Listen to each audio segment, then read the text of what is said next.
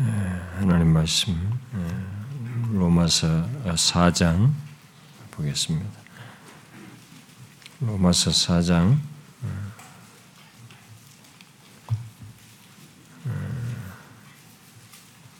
25절 상반절인데요. 25절을 같이 읽어봅시다. 로마 4장 25절 시작. 예수는 우리가 범죄한 것 때문에 내줌이 되고 또한 우리를 의롭다 하시기 위하여 살아나셨느니라.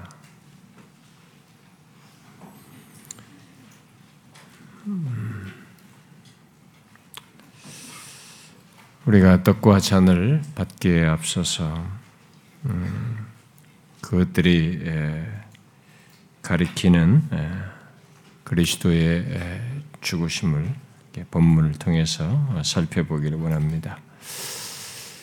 우리는 지금 읽은 이 말씀에서 음, 예수는 우리가 범죄한 것 때문에 내줌이 되었다. 결국 그렇게 되어서 음, 그것 때문에 우리가 아, 의롭다함을 얻게 되는 네, 그런 구원을 얻게 되는 이런 일이 있게 되었다라고 말을 하고 있습니다. 주목하려고 하는 것은 예수는 우리가 범죄한 것 때문에 내줌이 되었다라는 이 말씀입니다.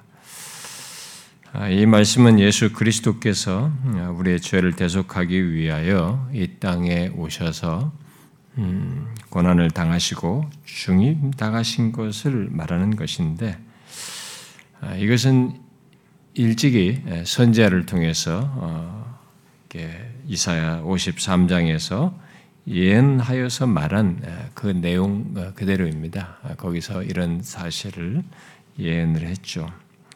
결국 그 예언이 이제 성취된 것을 말하고 있습니다. 예수 그리스도께서 어, 이 땅에 오시기 수백 년 전에 이사야가 여호와의 종이 겪을 그 고난을 얘기하면서 우리의 허물 때문에 죄악 때문에 음, 상하도록 아, 아,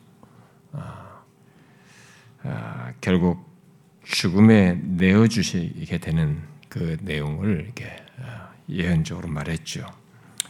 그리고 실제로 이 땅에 육신을 입고 오신 하나님의 아들 예수 그리스도께서는 본문 말씀대로 우리의 범죄함 때문에 예, 내어줌이 되셨습니다. 여기 내줌이 되었다라는 말은 건네줌, 넘겨줌 뭐 이런 일반적인 예, 표현으로 말할 수 있는데 우리들이 살면서 어, 흔히 건네주고 이렇게 내어주는 것은 물건이죠. 일반적으로 우리가 물론 옛날 시대에는 노예 제도가 있어서 음, 사람도 이렇게 내어주었죠. 음. 그러나 설사 사람을 내어 주어도 어, 주로 이제 노예들이고 그리고 죽을 죄를 지은 자들을 이제 사형시키기 위해서 내어주는 뭐 그런 정도에서 연관지어서 말을 할 수는 있는 내용입니다.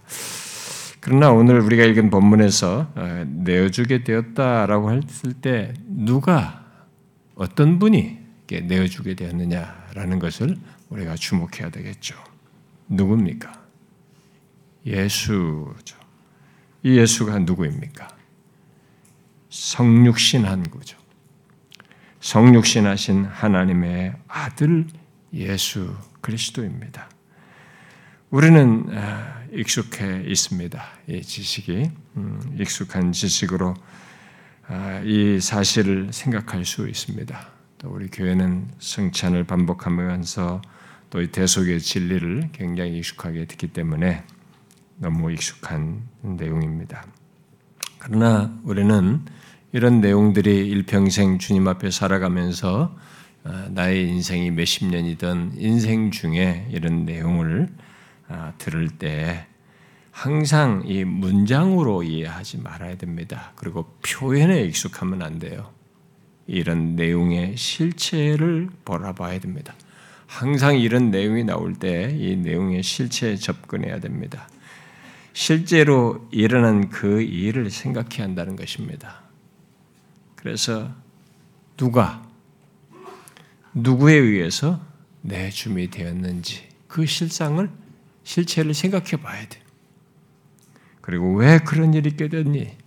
함께 본문이 말하는 바를 통해서 생각해야 될 것입니다. 자, 누가 내어줌이 된 것입니까? 물건입니까? 아주 악한 죄인이나 이 땅에서 천시받는 노예입니까? 아니죠. 성육신하신 하나님의 아들 예수 그리스도입니다.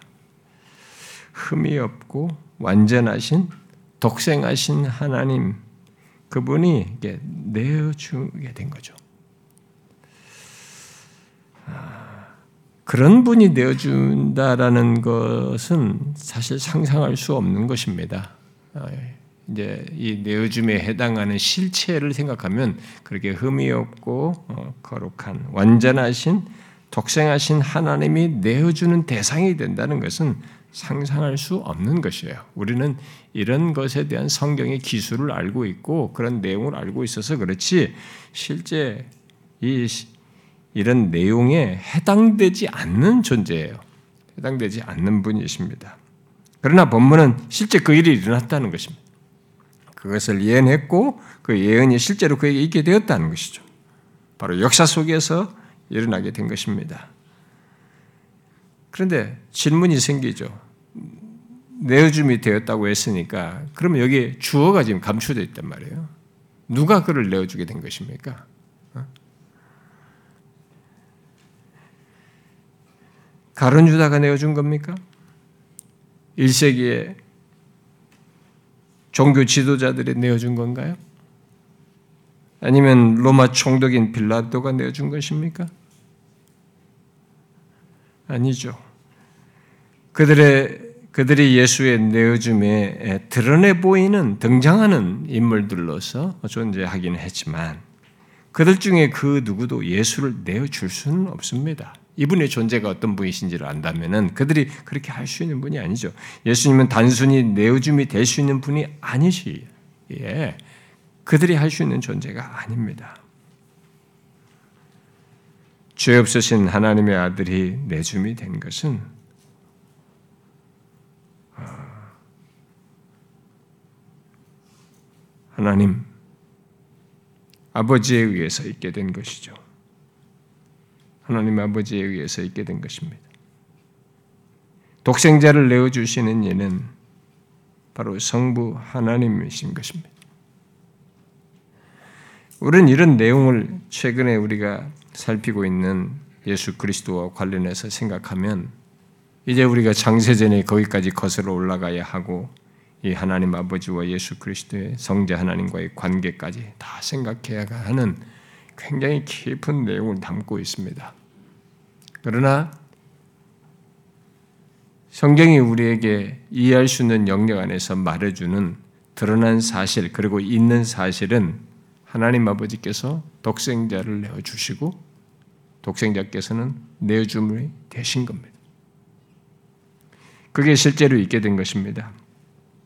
그래서 성부 하나님과 성자 하나님 사이에 그리 하기로 한 어떤 내막 속에서 실제로 이 일이 있게 된 것입니다. 우리는 로마서 8장에서 그런 것에 대한 기술을 보게 되죠. 자기 아들을 아끼지 아니하시고 우리 모든 사람을 위하여 내어 주신 이가 누군지 내어 주신 이를 얘기하잖아요. 바로 하나님 아버지, 성부 하나님을 말하고 있습니다. 이 사실을 사도 요한은 요한복음 3장에서 하나님이 세상을 이처럼 사랑하사 독생자를 주셨다. 라는 말로 표현하고 있는 것입니다. 우리가 이것을 어떻게 이해할 수 있을까? 성부 하나님께서 내어주시고 성자께서 내어줌이 되시는 것, 그래서 이 땅에 오셔서 고난을 당하시고 죽으시고 그런 십자가에 달려 죽으시는 하나님 아들의 이 내어줌을 우리가 어떻게 이해할 수 있을까? 그 사실은 우리에게 역사 속에서 실제로 있게 된, 발생된, 드러난 것보다는 너무 큰 사실을 대포하고 있습니다. 이 존재 때문에 내어주시고 내어 줌이 된 이분의 존재 때문에 드러난 사실보다 실체가 무한히 큰 거예요. 그래서 우리 이해가 또 못 미칠 영역의 것이 여기에 내포되어 있습니다. 그저 우리는 그 결과를 볼 뿐입니다. 나타난 사실을 볼 뿐이에요.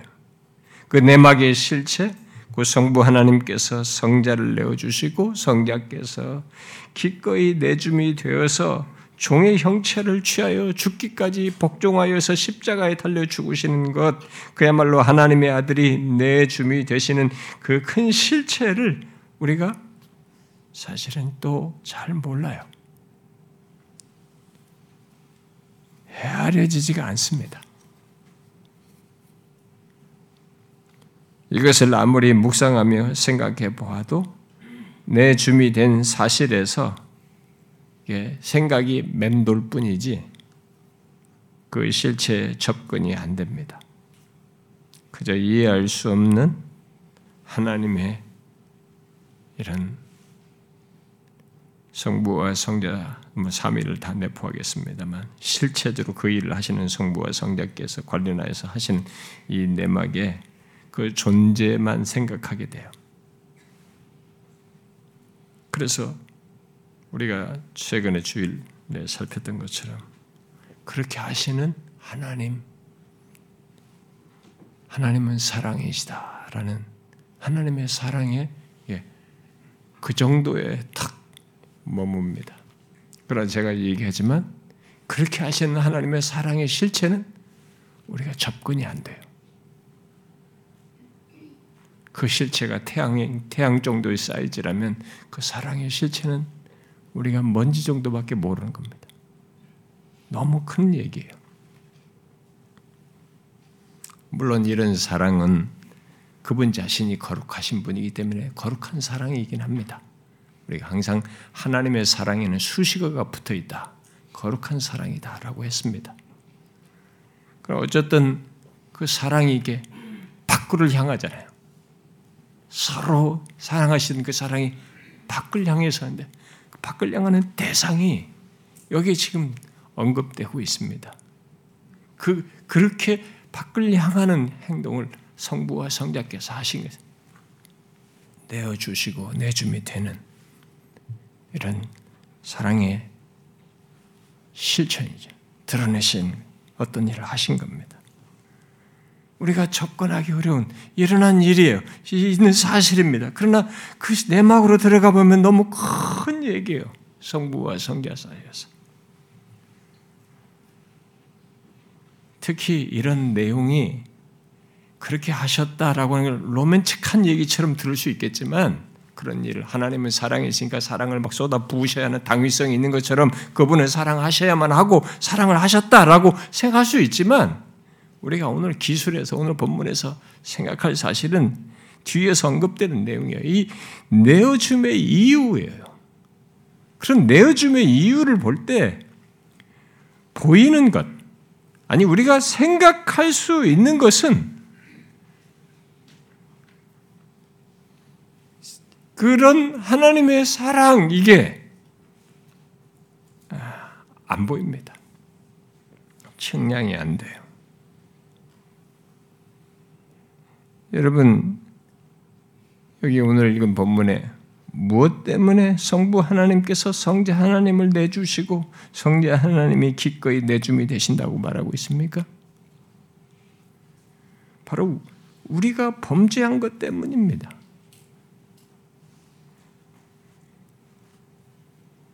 우리는 연결을 잘 해봐야 됩니다. 이렇게 실체를 문장으로 이해하면서 건너뛰지 말아야 돼요. 왜냐하면 우리가 누구한테 이런 행동을 할 때도 우리한테는 불가능한 일이에요. 안 하는 일이거든요. 그러니까 이런 일이 실행된 것에 대해서 촘촘히 생각을 해봐야 돼. 이 기술을 성경의 기록을 따라서 있는 이, 이, 일어난 사실에 대한 기록을 따라서 말이죠. 우리들은 우리가 범한 죄들을 별로 심각하게 생각하지 않습니다. 우리는 죄 중에 태어난 사람들이기 때문에 나면서부터 죄를 범하는 데 익숙해 있어서 우리는 죄를 내가 일상에서 범하는 죄를 그렇게 심각하게 생각하지는 않습니다. 뭐 그게 누구를 향해서든 뭐 어떤 식으로든 뭐 개인적으로 살아가면서 하든 뭐 일을 하면서 살든 어? 사람과의 관계에서 하든지 또 심지어 가정 안에서 하든지 우리가 일상 속에서 범하는 죄에 대해서 우리는 별로 심각하게 생각하지는 않습니다. 그리고 그렇게 살아왔죠. 심지어 지금도 어느 때는 거의 의식지 않고 부지중의 죄를 마음과 생각 속에서 범할 때가 있고 그러는 중에 별로 크게 생각지도 않으면서 살아가는 우리들입니다. 그런데 여러분, 그런 우리의 죄, 사소해 보이잖아요. 우리는 밥 먹듯이 짓는 죄인데, 그 사소해 보이는 우리의 죄, 그런 죄 때문에 그런 우리를 위해서 이런 일이 있게 된 것입니다. 내어 주시고 내줌이 되는 일이 있게 된 거예요.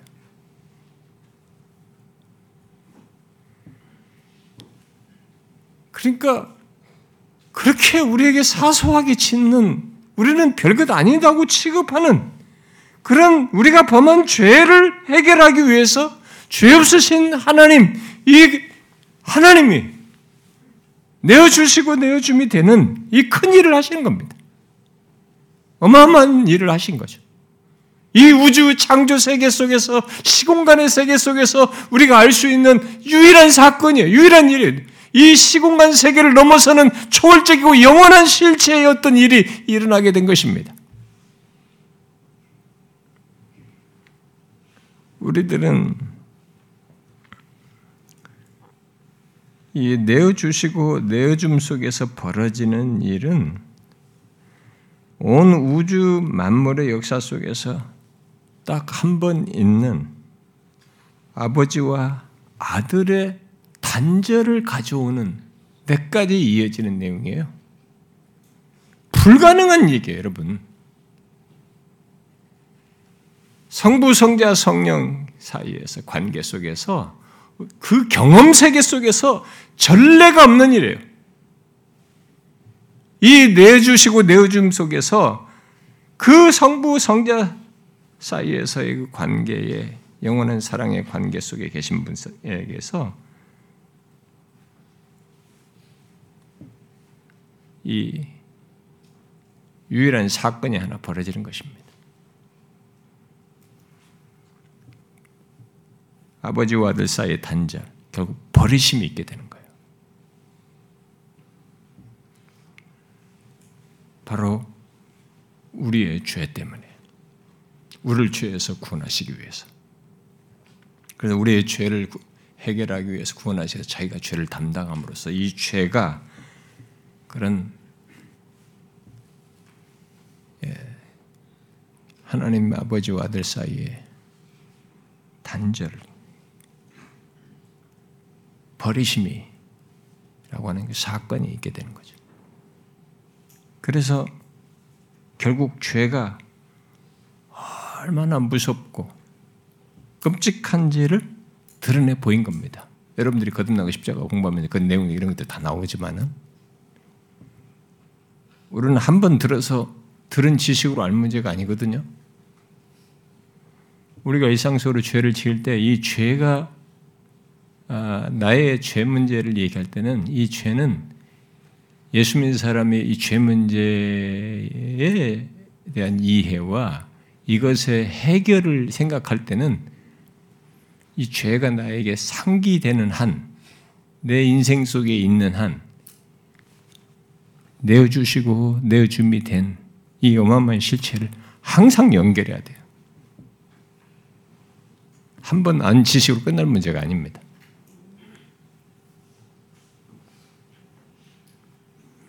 우리들의 범한 죄가 결국 얼마나 무겁고 무섭고 심각한지를 보인 겁니다. 십자가에 매달려 죽도록 내어 주어 엘리리 라마 사박다니 나의 하나님 나의 하나님 어찌하여 나를 버리시나이까 그런 성자의 외침에 성부 하나님이 그에게 얼굴을 돌리질 않아요. 끝까지 내어준 겁니다. 그리고 성자 하나님께서는 성부 하나님의 내어주심, 아니 버리심을 당하시고 받으십니다. 다 무엇 때문입니까? 바로 우리가 범한 죄 때문입니다. 그래서 우리가 범한 죄가 그렇게 커요. 중합니다. 무섭습니다. 우리는 여기 이런 사실을 통해서 죄로부터의 구원이라고 하는 것이 이게 얼마나 큰지를 생각해요. 죄로부터의 구원이라는 것이 얼마나 어마어마한 실체인지를 항상 생각해야 됩니다. 나 그리스도이냐? 나 예수 믿어? 예수 믿는 사람 구원받았어? 여러분, 그게 얼마나 큰 실체인지를 생각을 하셔야 합니다. 정말 그보다 가치 있는 것이 이 세상에 있느냐 할 때 없다라는 것을 아셔야 합니다.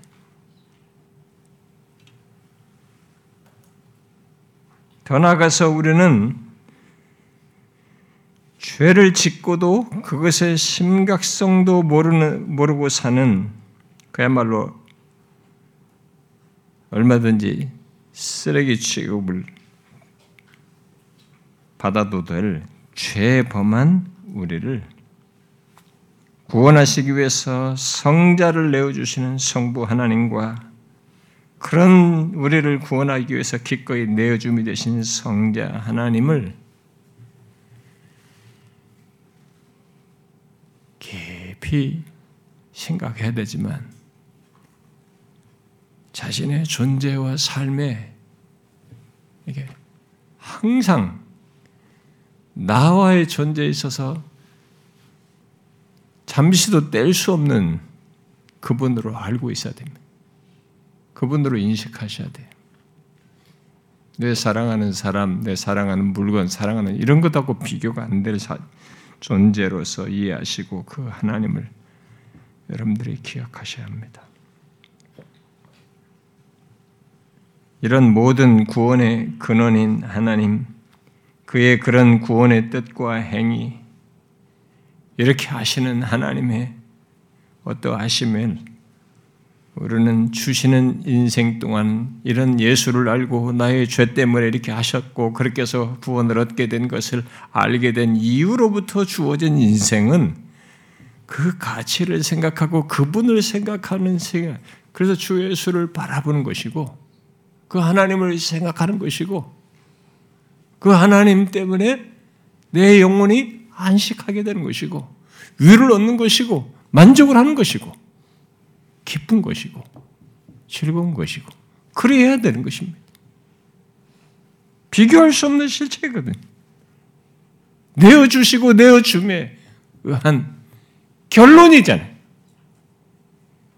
이 하찮아 보이는 나인데다가 내가 범한 죄가 그렇게 우리에게는 너무 흔해 빠진 건데 그 죄에서 구원하시기 위해서 이 죄 없으신 크신 하나님, 영원하신 하나님께서 하신 일과 그 실체가 역사 속에 실행돼서 결과적으로 우리 가져왔단 말이에요. 우리의 죄 때문에 내어줌이 되셨어요. 그리하여서 죄로부터 구원 얻게 된 것입니다. 그리하여서 죄로부터 얻은 구원을 예수 믿는 자가 갖게 된 겁니다. 죄 중에 나서 죄밖에 없고 죄를 지으면서 그 죄가 주는 형벌과 심판을 받아야 하는데 아버지께서 내어주시고 기꺼이 내줌이 되셔서 우리 죄를 다 해결하시며 그 영광스러우신 영원부터 사랑의 관계 속에 계신 하나님이 일시적으로 버림받는 경험을 하시는 거예요. 우리의 죄를 해결하기 위해서 딱 한 번 있는 사건입니다. 온 우주 역사에 영혼으로부터 시작해서 한 번 있는 사건이에요. 그래서 죄로부터의 구원은 큰 겁니다. 이 우주의 무게보다도 큰 거예요. 내 인생의 무게보다도 큰 겁니다. 내 인생의 최고의 가치보다도 큰 겁니다. 비교할 수 없습니다. 비교 대상이 없습니다.